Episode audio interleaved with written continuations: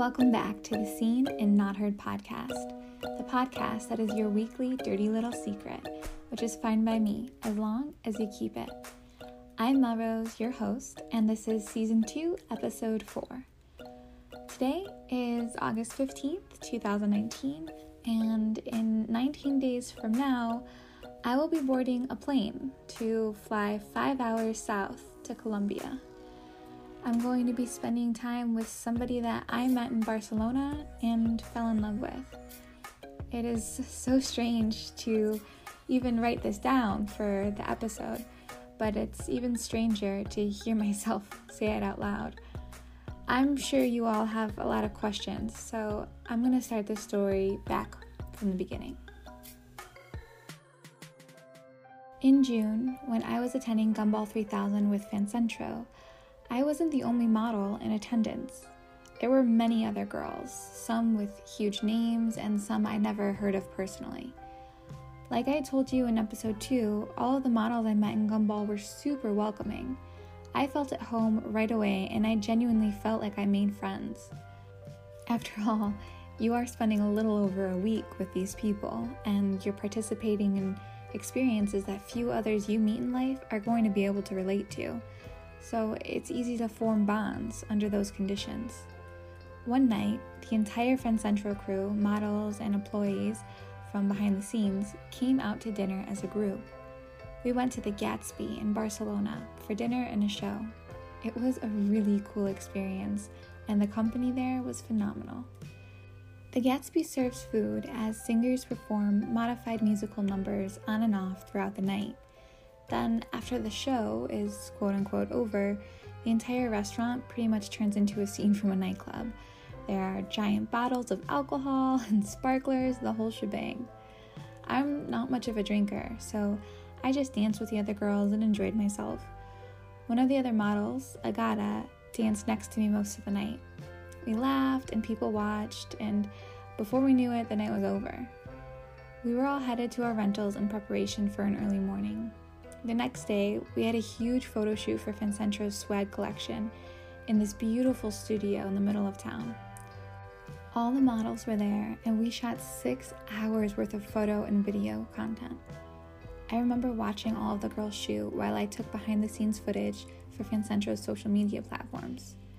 When Agata went up to shoot with this other Russian model, I couldn't take my eyes off of her. She came alive in front of the camera it was amazing to see because Agata didn't speak a word of Russian, and the Russian model didn't speak a word of Spanish.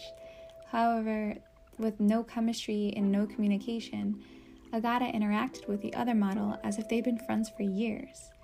She put the other model at ease, and the photos they shot together for Fancentro were incredible. I remember being really impressed with her. The way that she carried herself and her professionalism after the shoot, the models parted ways. I went with Agata and the other Colombian models to grab food because we were starving. At lunch, I mainly spoke with Andrea since she spoke fluent English compared to Agata and the other Colombian model, Tori. Andrea and I talked about my husband and her own relationship, and she translated things to Agata and Tori on my behalf and vice versa. It was a really nice lunch and I was happy to get to know the Colombian models as they were the ones that I hadn't been easily able to communicate with. When we had some downtime in our rentals, many of us just napped or worked, but before we knew it, we were all meeting up to grab dinner with the group. Dinner was delicious, as were all of our meals in Europe, but this dinner took place at this beautiful restaurant across from a marina I actually took photos of the marina and sent them to my husband because he loves boats and he loves restaurants on the water. When we left dinner, some of the girls decided to go out, but myself and the Colombians decided to call it a night. We had a lot of trouble getting taxis in Barcelona the entire time we were there. There never seemed to be enough, no matter what time of day it was. So after waiting around for taxis for about 15 minutes, we decided to wave down some of those bicycle taxis and take those instead. Agata and I were in one, and Andrea and Tori took the other. The driver was hilarious and decided to turn the entire experience into a roller coaster ride. Agata and I were holding on for our lives and laughing the entire ride home. I remember thinking, why would anyone take regular taxis when these are so much more fun? when we all arrived home, I decided I would attempt to do some laundry before bed since the night was still kind of young. I gathered all my things and I took them into the kitchen where I had seen a small washing machine. I threw my clothes in the washer and I took off what I was wearing and threw it in as well. It probably sounds strange to you guys listening, but in a house full of all, all adult industry women, me standing in the kitchen naked doing laundry was beyond normal. Probably the only thing normal that happened in that house. The only thing that wasn't normal, in fact, was the markings on the washing machine. They were all in Spanish. I know a lot of Spanish, but I needed help with this one. I had heard someone walking down the hall, so I poked out my head, and it was Agata. Perfect. She knew Spanish and she could help me. I asked her to come in, and she looked at the washer. Turns out we both were completely lost. What she was reading didn't make sense to her either. I told her that the only thing I couldn't figure out was where to put the laundry soap. I had found one compartment, but I didn't want to put soap in the wrong place. She looked around and said, Yes, I think it goes there. There's nowhere else. So I poured the soap and started the washer. Then we both turned around to leave the kitchen, and we immediately noticed a washing machine tucked behind the entranceway.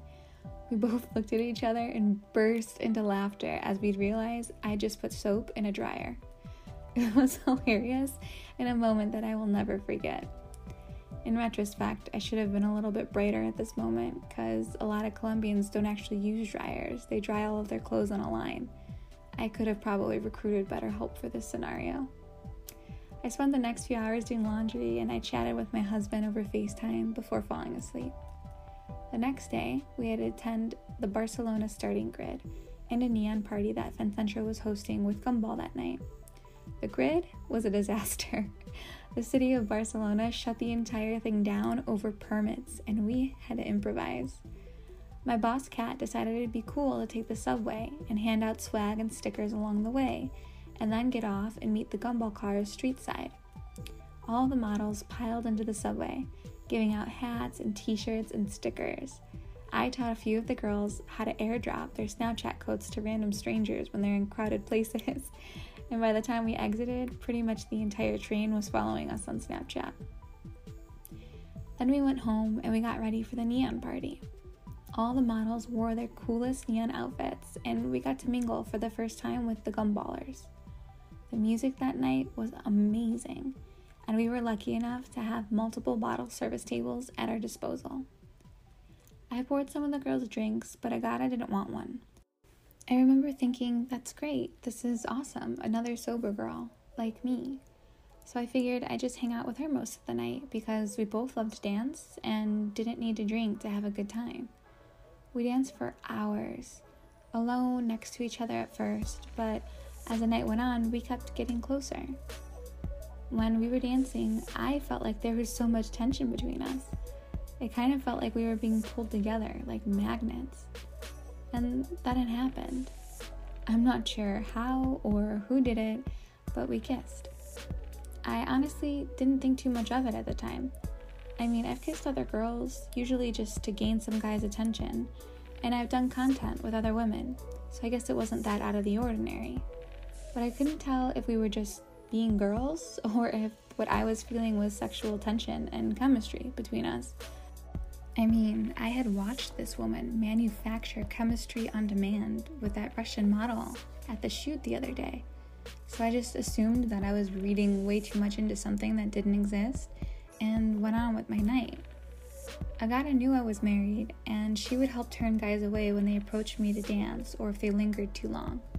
She'd pretend that I was hers and they needed to leave me alone. I thought it was adorable.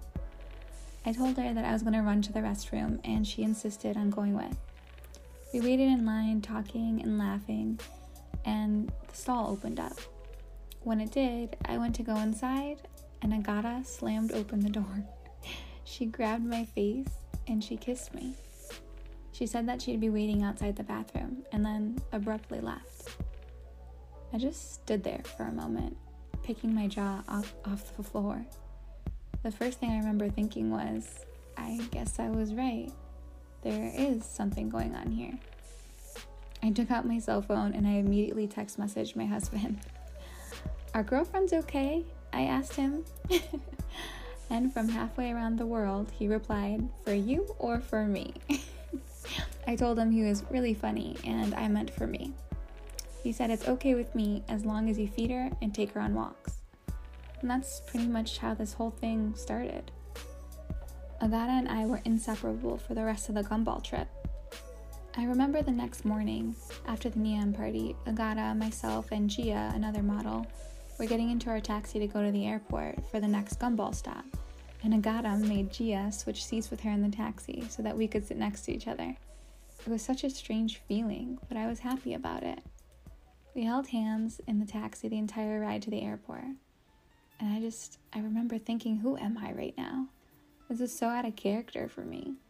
I've had encounters with women, but it's only ever been for work. It was acting. I had never truly been attracted to another woman in any kind of sexual manner. I have never had any doubts about my sexuality. I couldn't figure out if I was bisexual or straight, and Agata was just some sexy exception to the rules. We spent the entire time at the airport talking and learning about each other. I talked a lot about my husband and our lives in Tennessee, and she told me about her upbringing and her family in Colombia.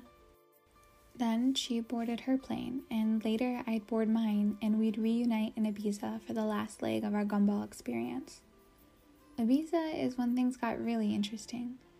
We were basically a couple the entire time, and everyone treated us as such.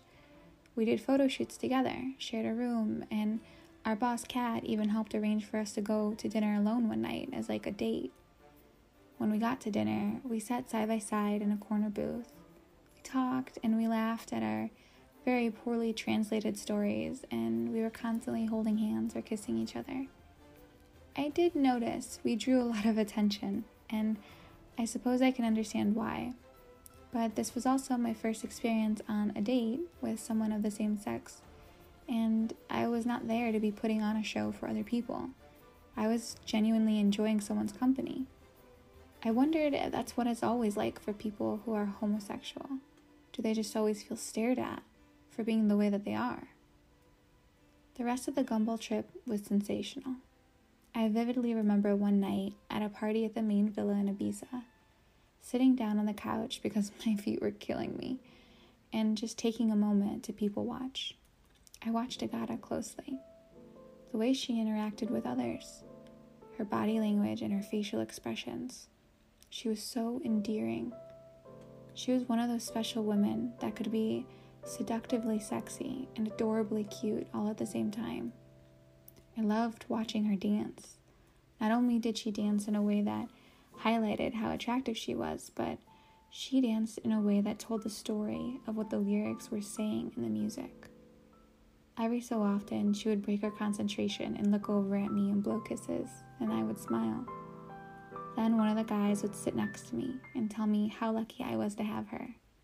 And they'd follow it up with, and how lucky she is to have you. The memories I made with Agata were amazing. And it sounds crazy, but when she left me at the airport, my heart hurt. Tears ran down my cheek, wondering what would be next for us. I was sad that this magical experience was over, and I was sad because I wasn't sure what would come of our week long romance. Now, 56 days later, I'm sitting here writing this episode.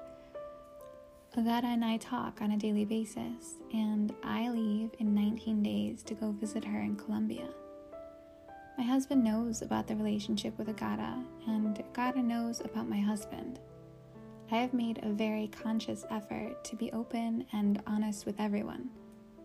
My husband obviously takes priority to me if at any point he wanted things to come to an end with Agata, I would respect that. But it would also break my heart. My husband has met Agata over our many FaceTime calls, and him and I are constantly discussing different ways we can make our unique love triangle work. Right now, many things are up in the air. Agata and I have talked about the fact that I cannot offer her a future that I believe she deserves and she understands and respects my marriage. But I have since come to decide that you can, in fact, love two different people simultaneously. You just love them both in different ways. I guess we're all just taking everything one day at a time. And right now, I just look forward to seeing what the future holds for all three of us. I am Melrose, and this has been Season 2, Episode 4 of the Seen and Not Heard podcast. Huge thank you this week to Andrea Met. Andrea Matt is a photographer that I met at the Miami House of Fancentro event, who also shot me and Agata in Gumball 3000. Andrea, thank you for the gorgeous photos. They are a moment frozen in time that I will never forget. Thank you. Want to be an individual sponsor of the podcast? All you have to do is go to anchor.fm forward slash Melrose and click Support the Podcast to donate whatever amount per month to help fund more episodes like today's. You can also submit your very own voice message to me and then possibly be featured on the show. Check out this voice message I got yesterday from a fellow podcaster and cam girl. Hi, Mel. I am Carmel Delicious, the host of The Real Unfiltered, and I'm also a webcam model. I was just scoping through here on Anchor and I happened to come across your podcast, and it was just so nice for me to actually see another webcam model on here. I'm not so alone. Positive vibes to you. Bye. Thanks for the voice message, Carmel. I'm going to get in touch with you on social and we're definitely going to collab.